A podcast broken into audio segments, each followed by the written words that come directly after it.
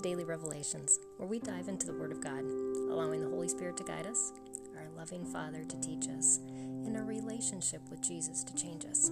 Last time we were in Romans 11, and I encouraged you from there to find a cross reference to follow it. Allow the Holy Spirit to lead you, um, and allow God to teach you whatever He wanted to teach you, and then to walk it out with Jesus um, every step of your day.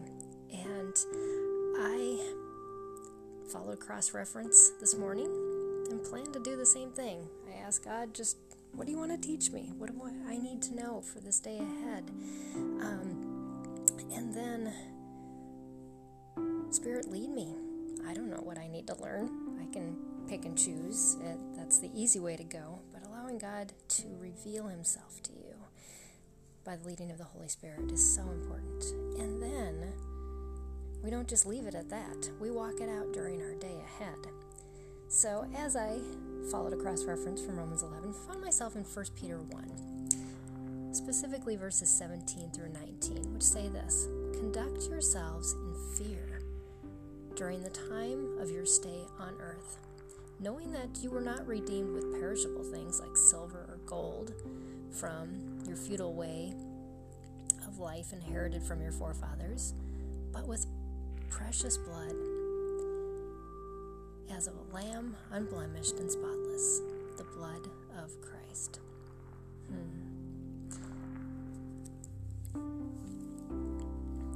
Negative fears push us away, good fears pull us close.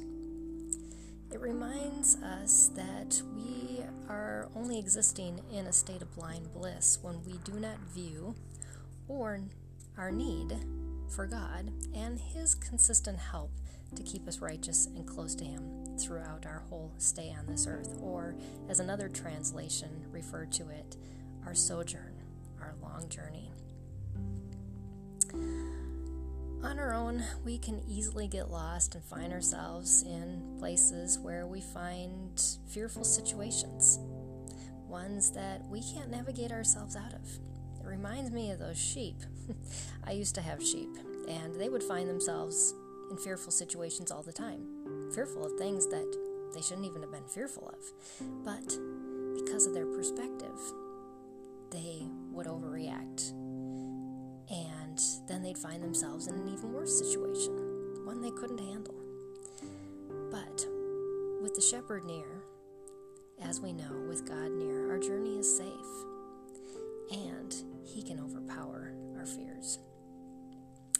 As I summarized these chap these word or verses from this chapter down, I wrote this: Conduct yourselves in fear, since you were redeemed by the perfect blood of Christ.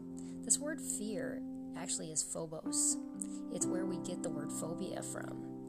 And it's a synonym to godly fear or reverence, but it's not that word.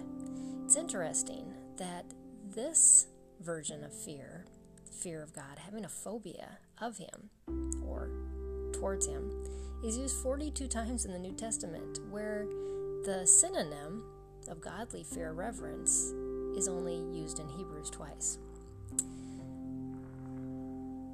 I think, in a way, the New Testament writers knew that we would have fears and we'd be able to relate a little bit more to our fears as to how we should approach God versus how we should approach God in reverence.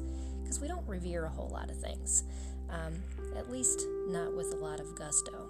But when we have a phobia, we tend to really put that in a, a position where we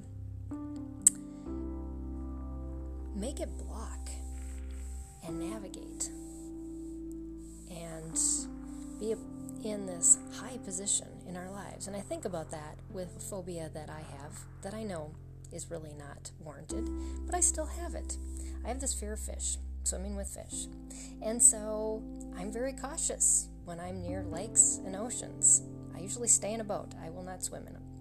Um, and I'm mindful that they are around. I'm always watching for them.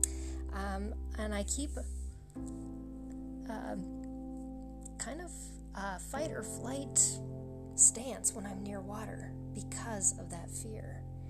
And yes, I avoid scenarios that would have me swimming, snorkeling, or even scuba diving because I find myself overcome by that fear. In the same way, we need to flip that around when we fear God. We need to be careful to follow His ways. We need to seek Him out. And we need to be mindful of those things in our own nature and the enemy attacks that could keep us from drawing close to God. The fear of God and our actions should be triggered by what we are acting in reverence of God, but not in a negative context, rather in one that is spurred by thankfulness and gratitude. Because as these verses talk about fear, they remind us that the blood of Christ has redeemed us from all fears. Thanks for joining me on Daily Revelations. I encourage you to follow cross reference from 1 Peter 1. And then join me next time for another episode of Daily Revelations.